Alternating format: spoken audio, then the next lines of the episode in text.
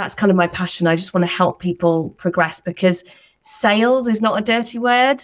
Sales is an honorable profession, and uh, the people who do it right are those that want to help somebody else make a decision, not push them into making a decision. Conversations are at the heart of everything we do. But how do you turn a conversation into revenue? Welcome to B2B EQ, a podcast from Uniphore. I'm your host, Tim Harris. Join me as I interview business leaders and market makers to learn how to move deals forward, scale best practices, and establish relationships that create value and grow revenue. Let's get started.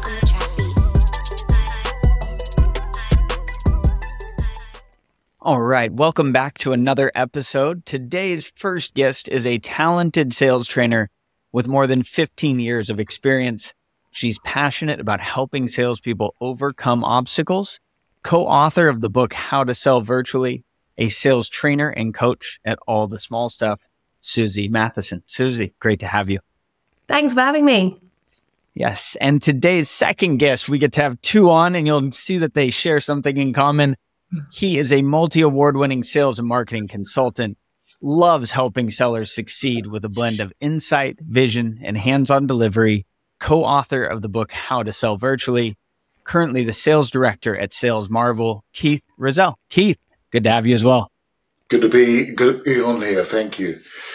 Yes. And so right before this, I'll tell all of our guests, it's kind of fun. We talk about how to sell virtually. And this is a book that you've co-authored and wrote.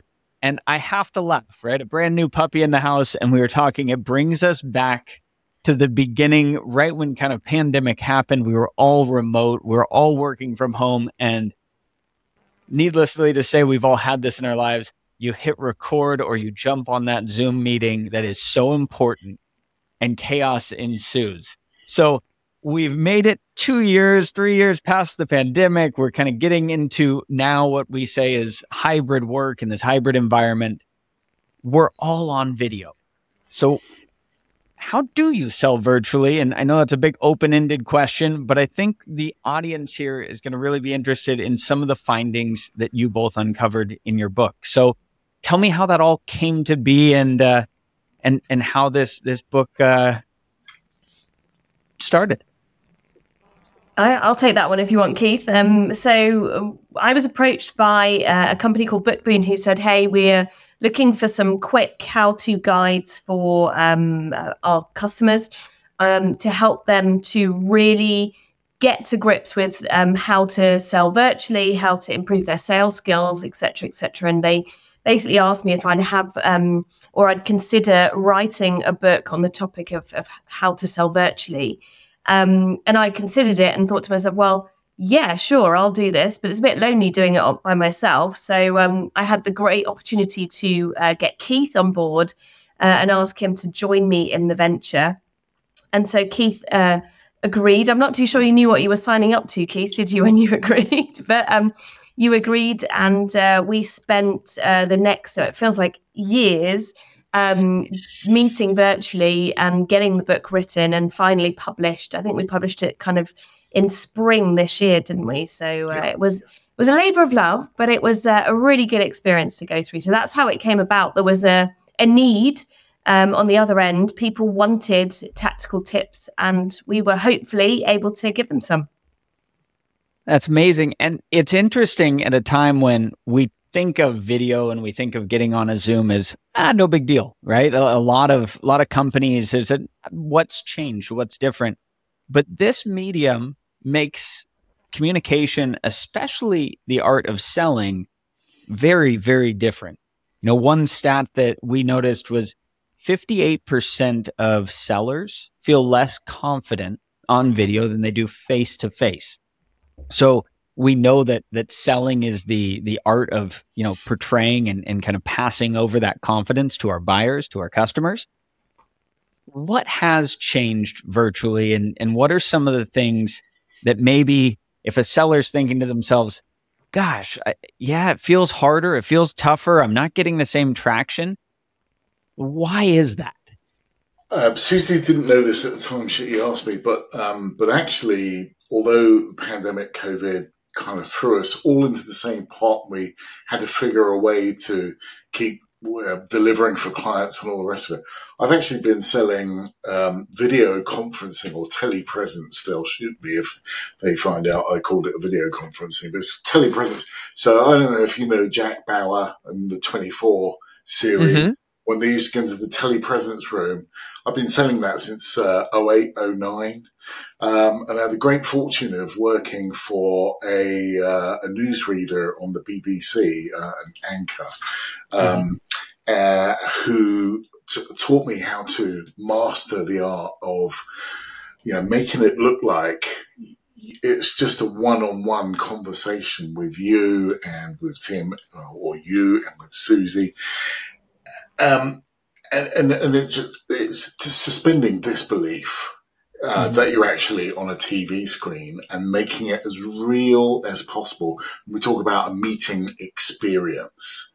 And so it's really interesting um, that we were all, literally all of us, uh, rich or poor, black or white, we were all thrown into this thing um, mm-hmm. where you couldn't travel and we had to find a way to make it work. And so um, it was very fortuitous that you know, Susie had this opportunity. She very kindly approached me. We, we, I mean, it was very hard. I can't deny it's very hard because all that stuff that was in my head, and I'm sure Susie had some of this as well, that you have to somehow tease out of your brain and onto a piece of paper, but a virtual paper at least. Uh, I found a, a, a, really tough assignment, but I'm so pleased I went through it um, uh, because because it actually helps you teach. You know what we all now need to do, um, and there are great stories which I won't go into, and I'm sure Susie's got loads too, uh, where where this is now business as usual for organizations all over the world. And um, and if I if I feel like I'm, my batting average is off, if I feel like, man, I used to be in the room, I used to be able to read people, really connect and engage with buyers, it feels different in this virtual environment. It's probably never going back. What are some of the things your book uncovers that maybe our listeners can can start to think about or apply maybe when they're prepping for their next uh, virtual call?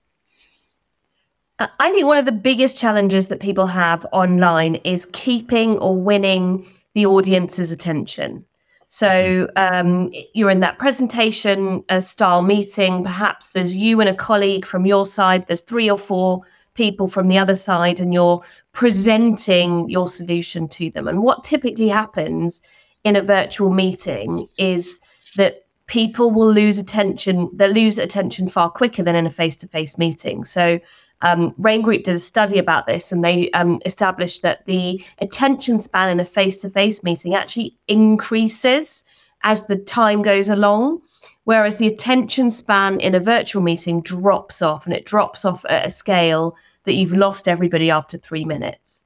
So basically, um, one of the top tips that we have is to think about how can you continue to keep that attention.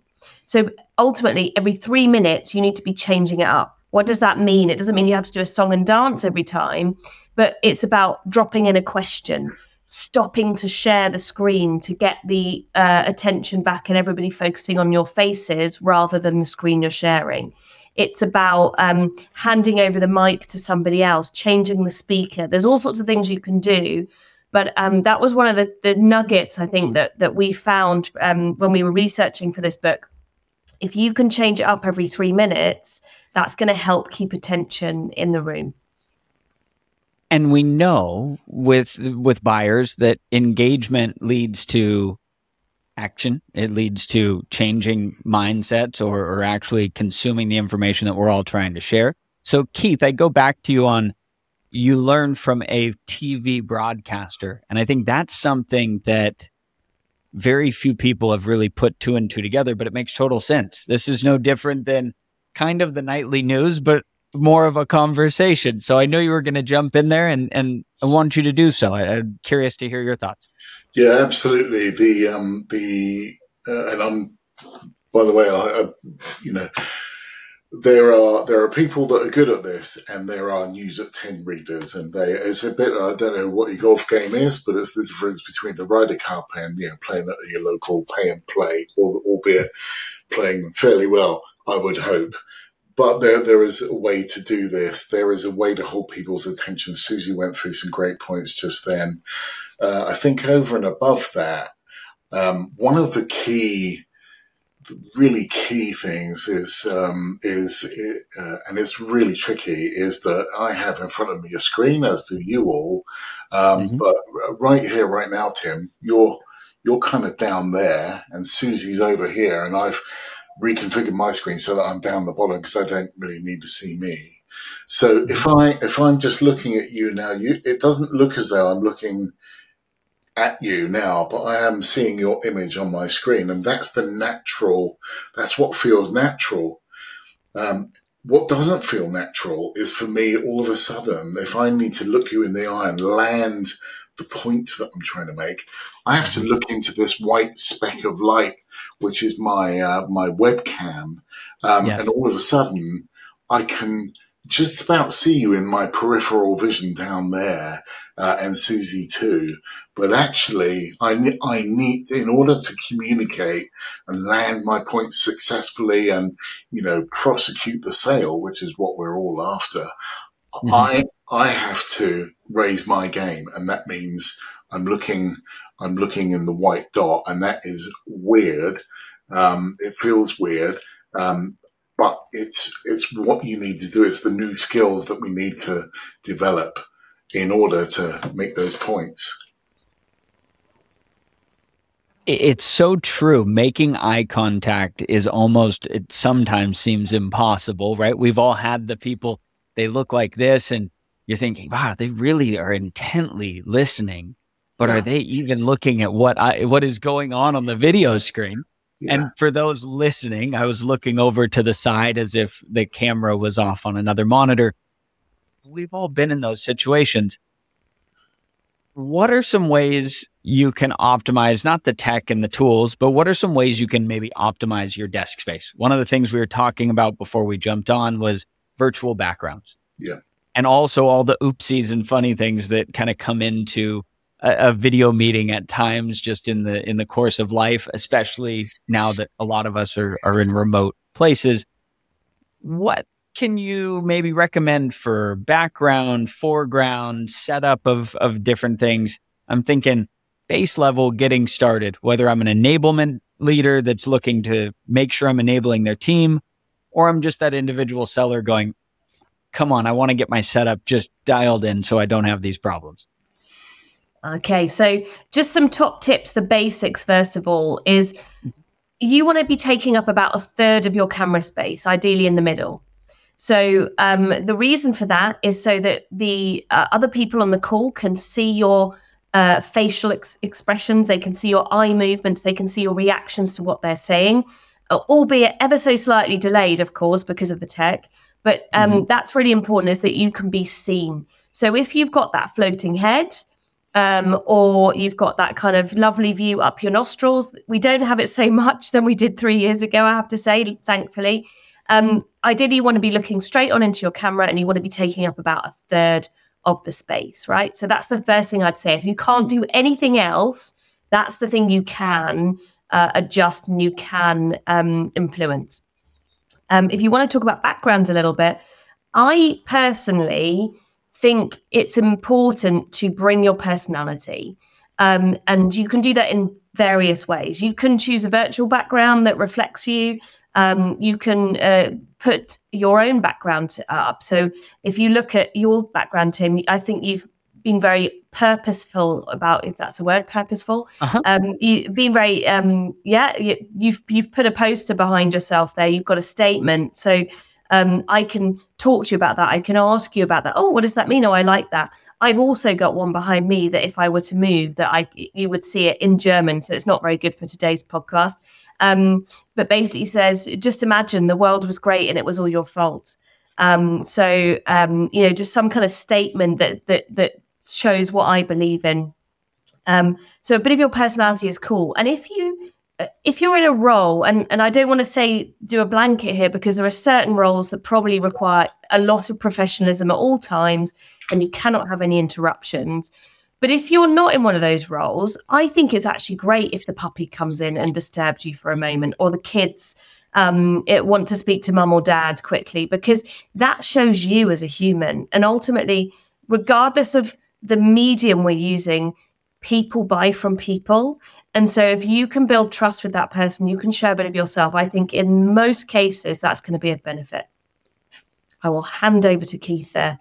Yeah, um, thank you. Great segue. If um, um, th- that whole thing, because we're talking about backgrounds here, but actually, I'm going to go back to meeting experience.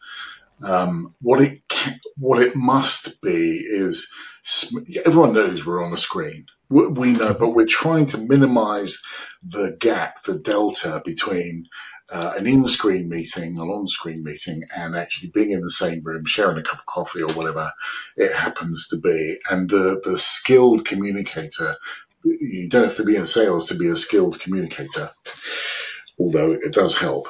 Um, then uh, uh, uh, they're going to be able to raise the difference. And it may not be anything I've said or Susie said or done, but the uh, the CEO or whomever it is that we're speaking to will say something like, "Do you know that was a great meeting?"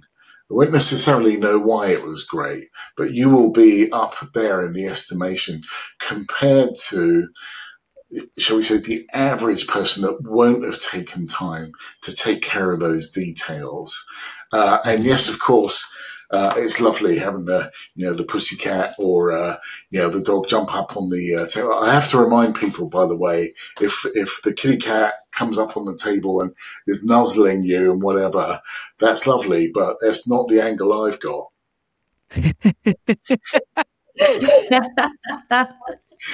this is true. Yeah.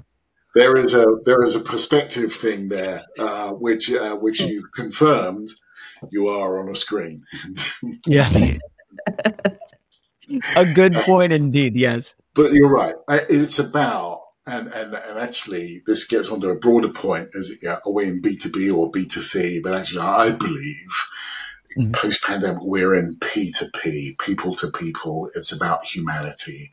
Yes, we can see in, in, inside each other's homes, uh, and that's really interesting and intriguing. And so we're making ourselves just a little bit vulnerable, um, and and that aids scientifically the, the, building of trust and rapport. Um, but on, on, back to backgrounds again, I think as long as um, it's not distracting in some way mm-hmm. because obviously we want people to concentrate on the message that we're trying to deliver or the outcome we're trying to achieve in the meeting. So uh, I, I, I, happened to watch a politics program earlier on today, uh, and there was a uh, there's it's conference party conference season in the United Kingdom just now, um, and uh, there was a, a member of Parliament um, on, on a screen with a whole bunch of receipts. Uh, they look like receipts, uh, paper receipts, uh, right next to them. And it would take me and anyone else that's uh, politically interested right back to 2009 and the MP's expenses scandal uh, here in the UK. And that so there's only a piece of paper, but it's a distraction. And I forgot about what the message that person was trying to land because I it, it, just made me laugh because you know, and it's attention that kind of attention to detail. Anyway, I've uh, been speaking too much, but I hope that gives uh, a 360 view on uh, sort of backgrounds and just taking a bit of care. It does. It does. It's all about creating that experience. And I think Keith, what you did bring in is that you you want to make sure that that has a uniqueness and and something that catches your attention but doesn't distract. It goes back to Susie's point. We have to keep our audience engaged. And one thing you said, I forget who it was. One of you said this in the uh, the call we had beforehand. It was poke the other in the eye. I think was the direct quote. How are some tactics? We're in a meeting. I feel like I'm losing the attention of that audience. I, I loved the the very tactical one of just take the slides and take them back off screen right? Get back to the faces, get back to the people as a way to reset and kind of keep the conversation going.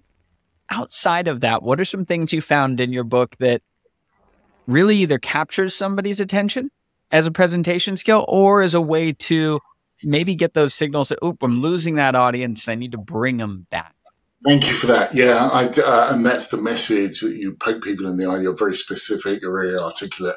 Hopefully, you've done your research beforehand and you know what the message is that you want to mm-hmm. deliver.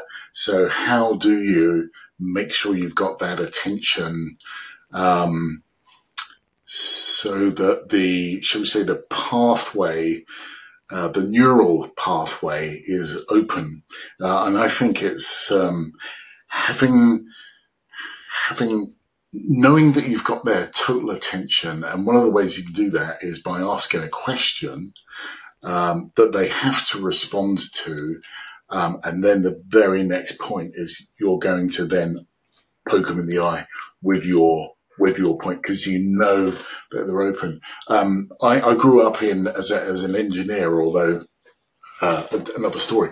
Um, and when computers are talking to each other, modems to modem, they actually have what they call a marker signal that says, "Are you ready to receive information?" Uh, a and B uh, signals, and um, uh, unless the other machine says yes, I'm ready to receive, receive information, nothing gets transmitted.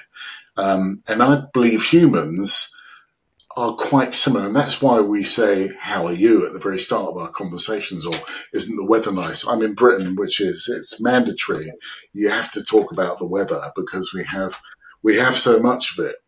Um, and, and what you're really doing is you are you are really saying are you, are you ready to receive information because what you don't want to do is have the most important part at the very beginning of the sentence and they've not they've not really been uh, open to receiving that information. You have to line it all up first. There's such a lot, such a lot to this. There really is. And actually, having been through the book process, it helped me crystallize as opposed to taking it from just intuitively what to do, how to respond actually getting that granularity of um, of data, of process, and how it all works was really, really helpful. Because unless I can understand it, there's no way I'm going to be able to articulate it to someone else. So uh, anyway, that that that's just me. That that works for me. It works for me most of the time. Mm-hmm. How does that sound, Tim? I, I like that. Just what you said, even right there. How does that sound, Tim? Right? It brings me back, and it, it's one of those markers that can kind of go, oh, yep. If he responded there, he's probably re-engaged. Keith, I like what you did there. That was good. Very nice.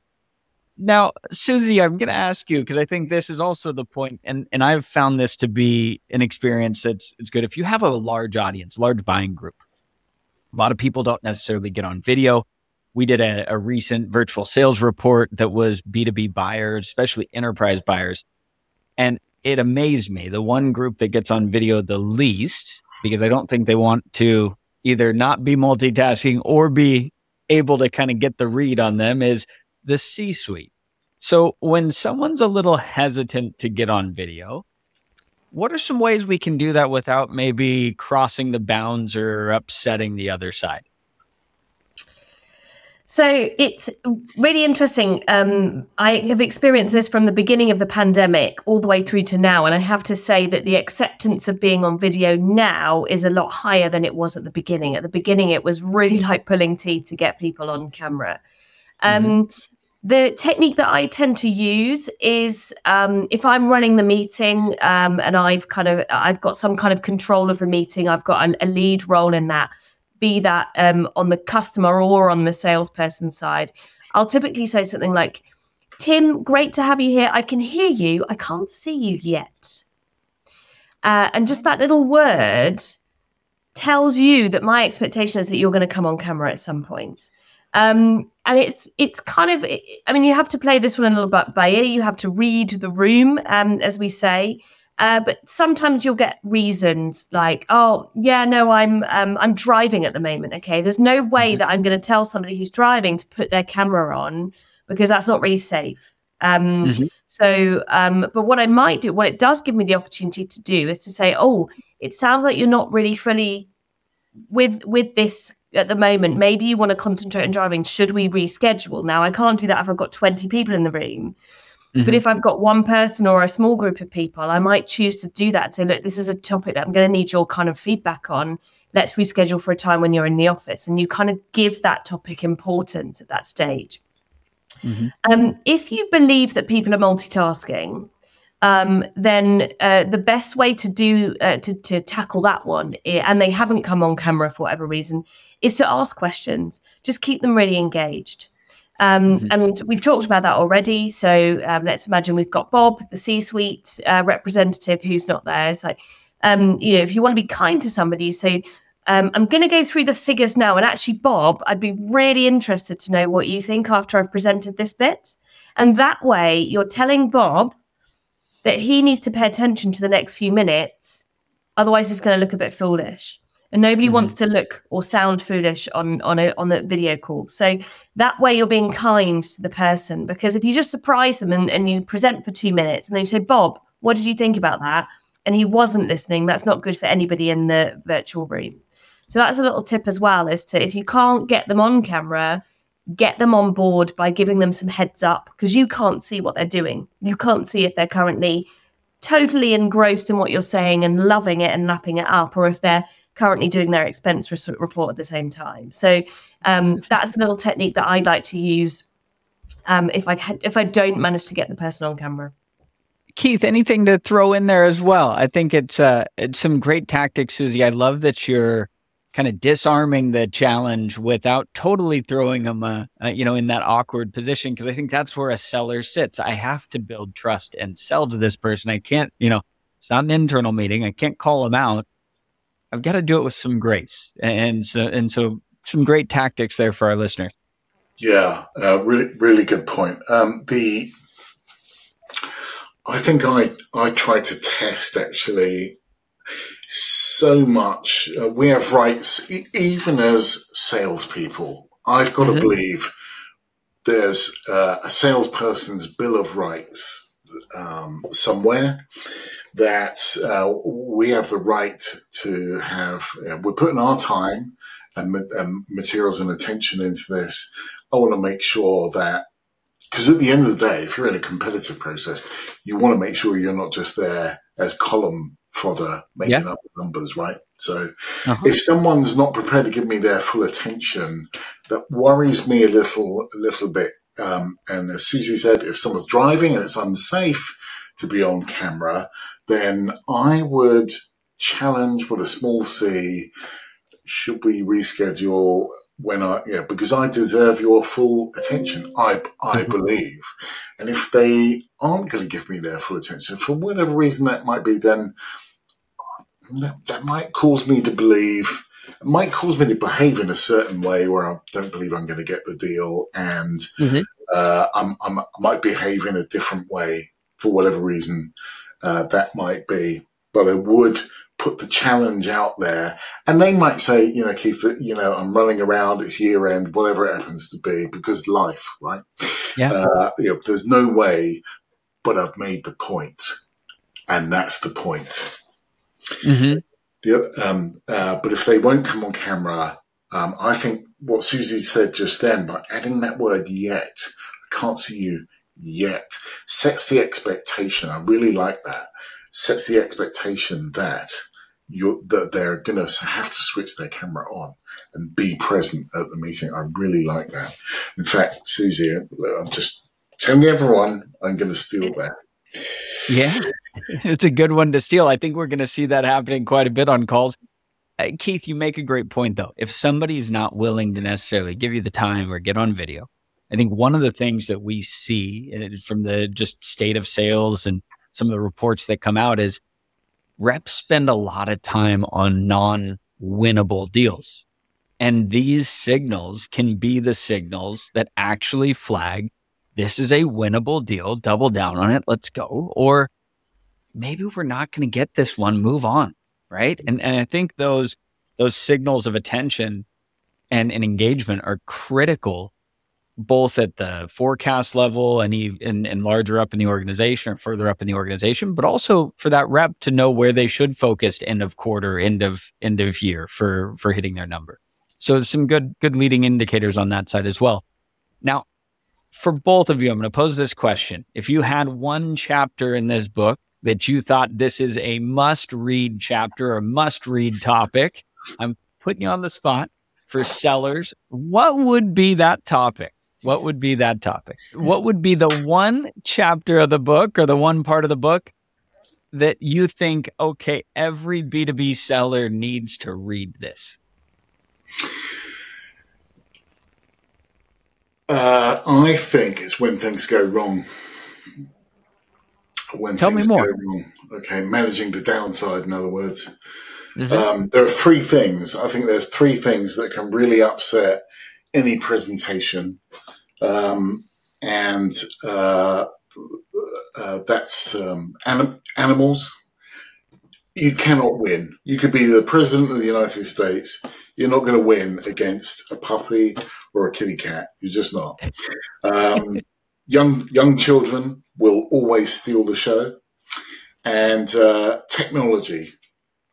Now, te- technology is is just so far out out of our control, and now, especially since uh, lockdown, we've we've got to the point whereby Wi-Fi is almost a human right, as important as water, running water or electricity.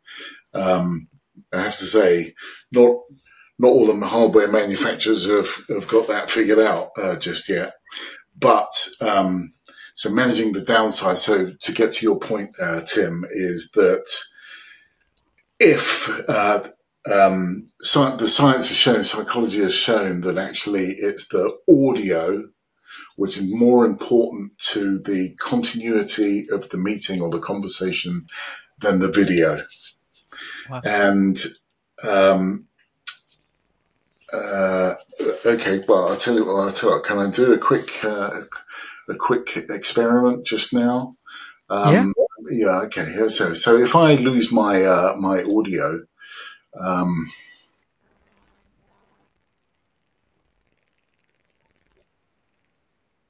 There you go.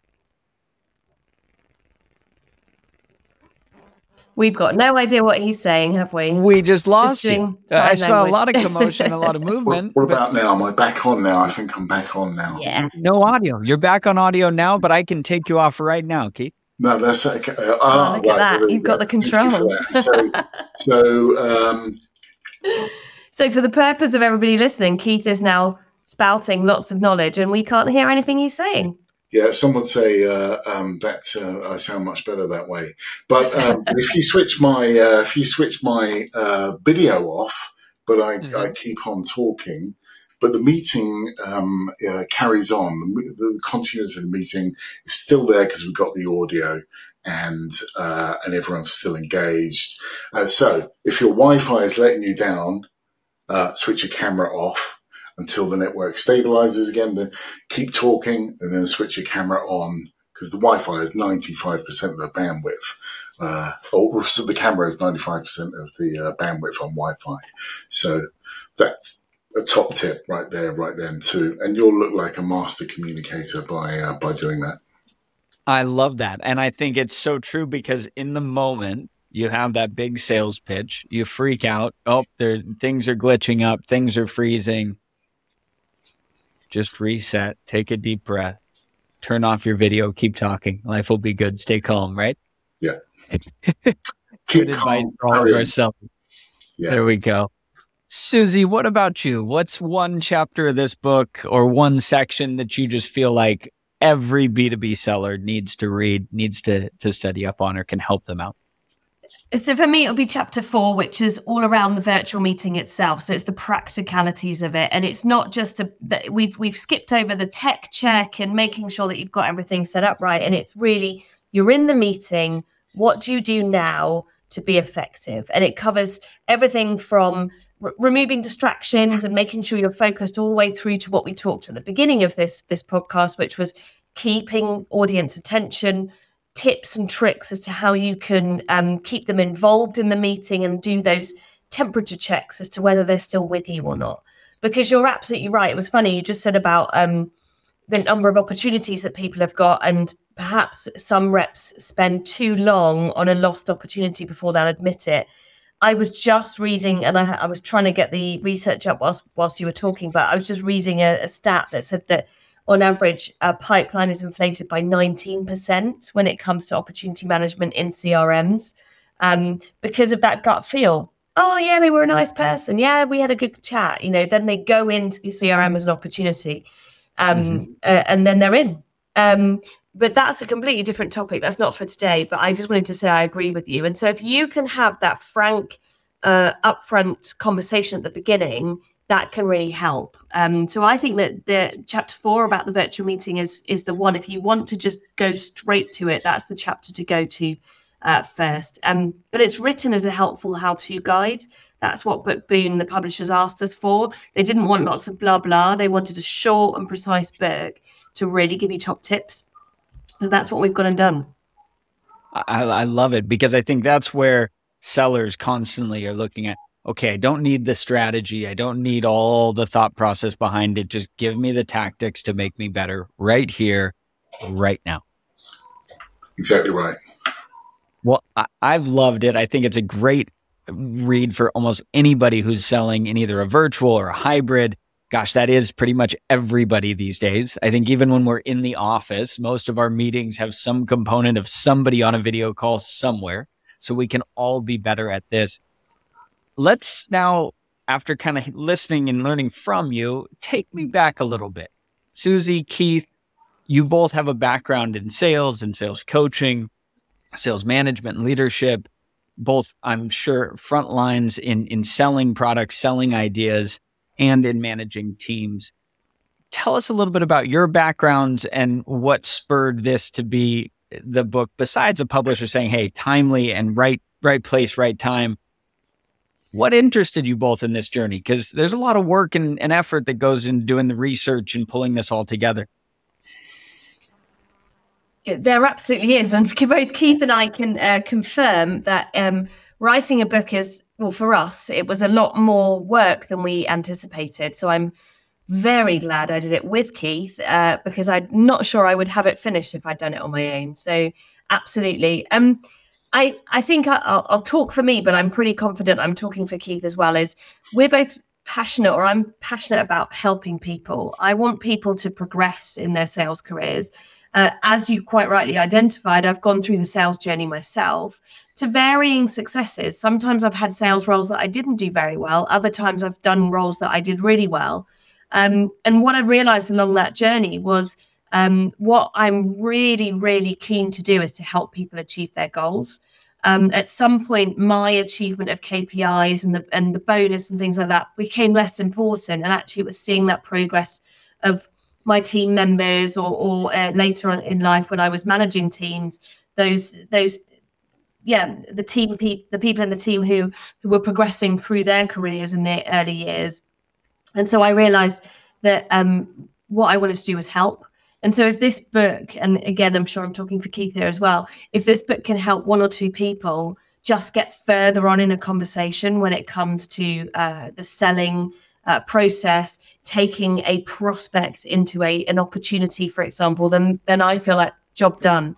Um, that that's kind of my passion. I just want to help people progress because sales is not a dirty word sales is an honorable profession, and uh, the people who do it right are those that want to help somebody else make a decision, not push them into making a decision. So, yeah, that's kind of a little bit about the background of what I realized along the years. Um, I feel like that was a very long answer for a short question, so I apologize there, Tim. No, I, I thought it was it was great, and I think there's a golden thread that I've seen on this podcast, which is the true leaders in sales really do see it as an act of service. And it's fascinating in a time, and, and Keith, I want to get your background on this too, but fascinating in a time when, you know, I look at millennials, I look at the generations coming up, and they want a repless, sellerless purchase. They want to just go on, not talk to anybody and and buy something. And I can understand that in many ways, right? We've all gotten accustomed to that in our in our B2C lives, in our in our daily lives. But the other flip of that coin is those same people are having higher levels of buyer remorse and buyer regret. And did I buy the right tool? Did I make the wrong choice? Which in a B2B environment could not only mean missing that quarter or that year's number, but it could also mean your team or yourself being in a bad spot at that company, right? So there's a lot riding on these decisions.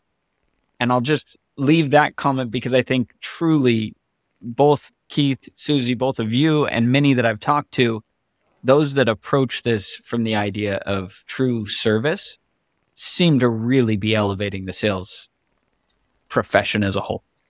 I love to see that. That's what this podcast is all about. So, Keith, I do want to get back to you on this though. Your background, what got you to the point of writing this book and and kind of all of those those past experiences, what was the motivating factor for you? Yeah, um, I'm really glad Susie answered first because it's uh, just allowed me to reflect a little bit on that. Um, there is something about, you know, that 30, you know, I've been at this a long time, 35 years, which is older than yeah. most of my clients, actually. so, uh, um, uh, so there, there, there is that. I, I did this presentation at, uh, in fact, uh, Susie knows Aston Business School pretty good because I think you did your uh, MBA there. From That's right. So um, I, I, did this uh, lecture. It was on a marketing course actually, but there was um, I gave a. Um, it wasn't really a lecture. It was a presentation, an interactive one, much like we're kind of doing just now. And I played a, a sketch from a a TV series and I broke it down into 10 second segments and I, I just kind of, uh, I just talked to the audience. They asked questions, all sorts of things about, and if you want to enjoy a career in sales, these are the kinds of skills you're going to need uh, to be looking at. And the program was Peaky Blinders. I, I, I know they do screen uh-huh. in the States. Yep. So there's a particular scene there. And do you know something? And I, and I did it and I, I, got a bit of feedback in the room and it was all very nice, polite applause. And that was uh, in 2018. And I got a call mid 2020 from this guy called Christian who said, uh, uh, phoned, phoned, me up out the blue. Said, I don't know if you remember me. He said, but uh, took me back to that time. He said, he said, as a result of you know that sort of presentation, that talk that you gave at Aston, he said, I decided to graduate and, and go into the world of sales. And he said, I've just won my first award. And I thought, it's amazing. Wow. That's, I didn't even get paid for that. Um, uh, but what, what a thrill that was yeah. to get a call, to get a call like that. And so um, that kind of actually that made me feel good about myself, and I don't apologize for that. It yeah. sounds a little selfish, but it gave me the confidence. Actually, something I have struggled with throughout my career.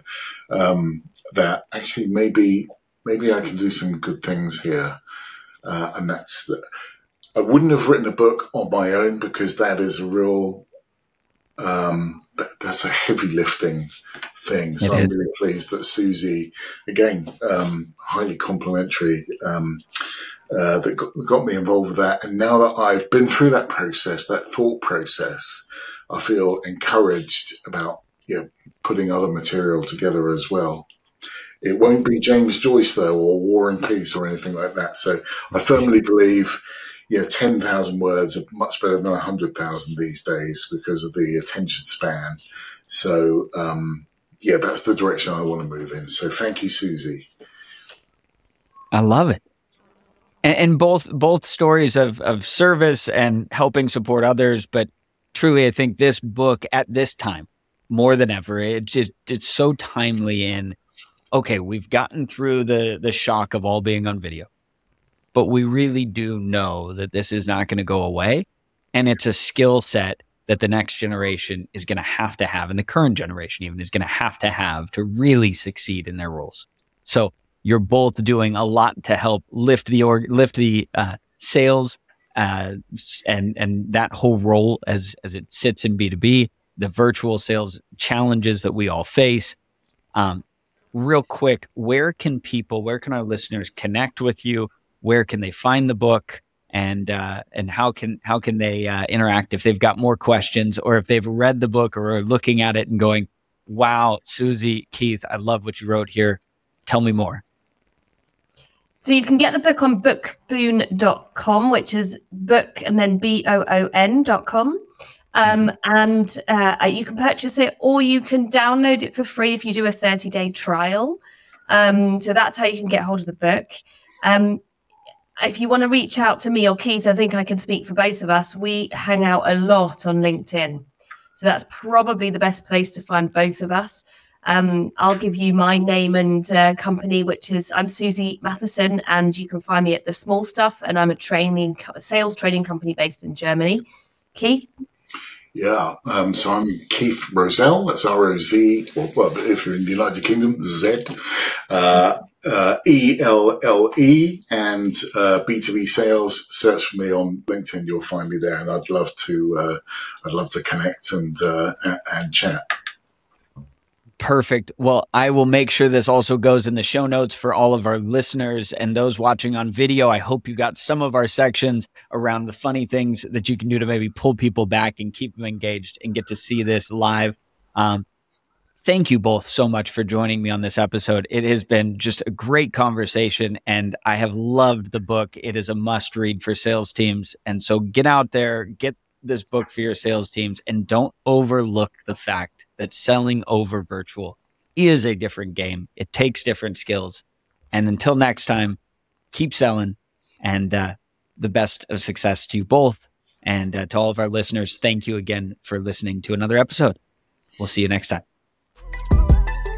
We hope you enjoyed this episode of B2B EQ. Be sure to rate, subscribe, and follow the podcast for more exciting insights. To learn more about the value of EQ and the technology powering today's conversations, visit us at uniphore.com.